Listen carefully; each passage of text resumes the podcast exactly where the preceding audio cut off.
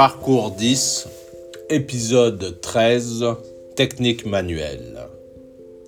Massage et hygiène de vie.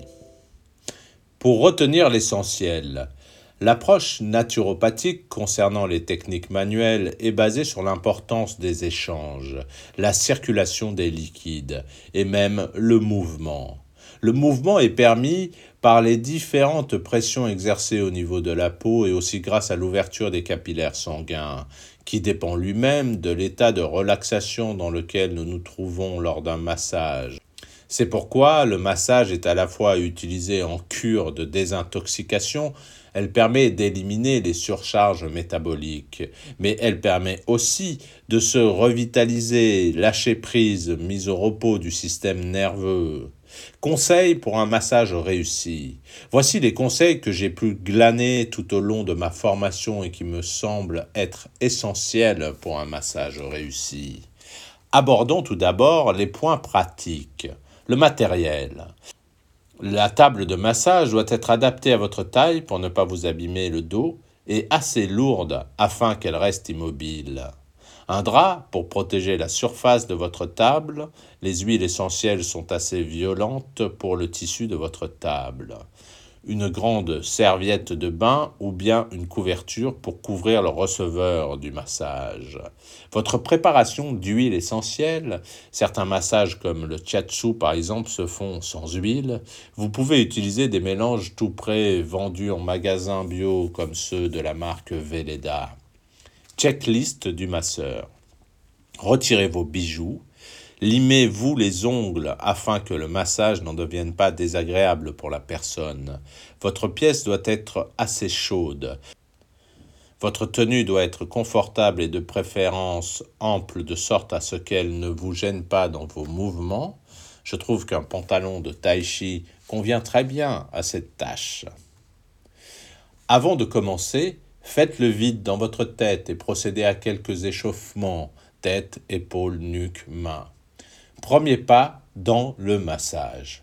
Au début, vous devrez apprendre un protocole qui correspond en fait à la structure de votre massage. Massage du dos, du crâne, de tout le corps. La méthode est bien entendu essentielle, mais elle ne fait pas tout. Un minimum de notions en anatomie et beaucoup de pratiques sont les éléments d'un massage réussi. Par ailleurs, plus vous ferez masser vous-même et plus votre euh, massage sera agréable pour la personne massée, car vous serez conscient des sensations qu'une technique procure sur le corps. Avec l'expérience, vous arriverez à piocher les techniques du massage les plus appropriées aux besoins du moment de la personne. Patience. La relation masseur-receveur. La relation entre le masseur et le massé est primordiale.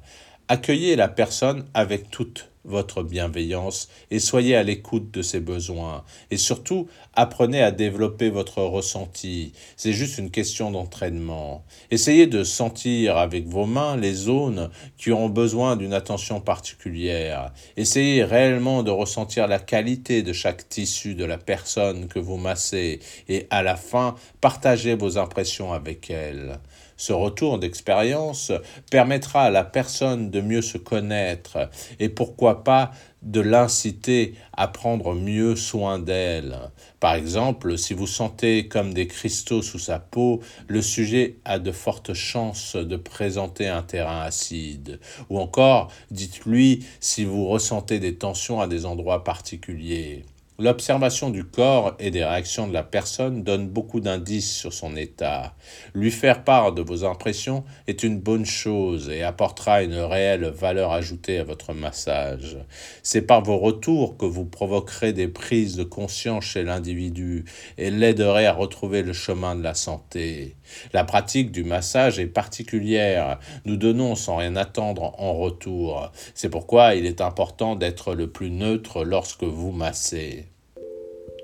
Parole d'expert, massage et hygiène de vie, naturopathe, anciennement stagiaire à l'ISUPNAT, Pim Green, santé holistique.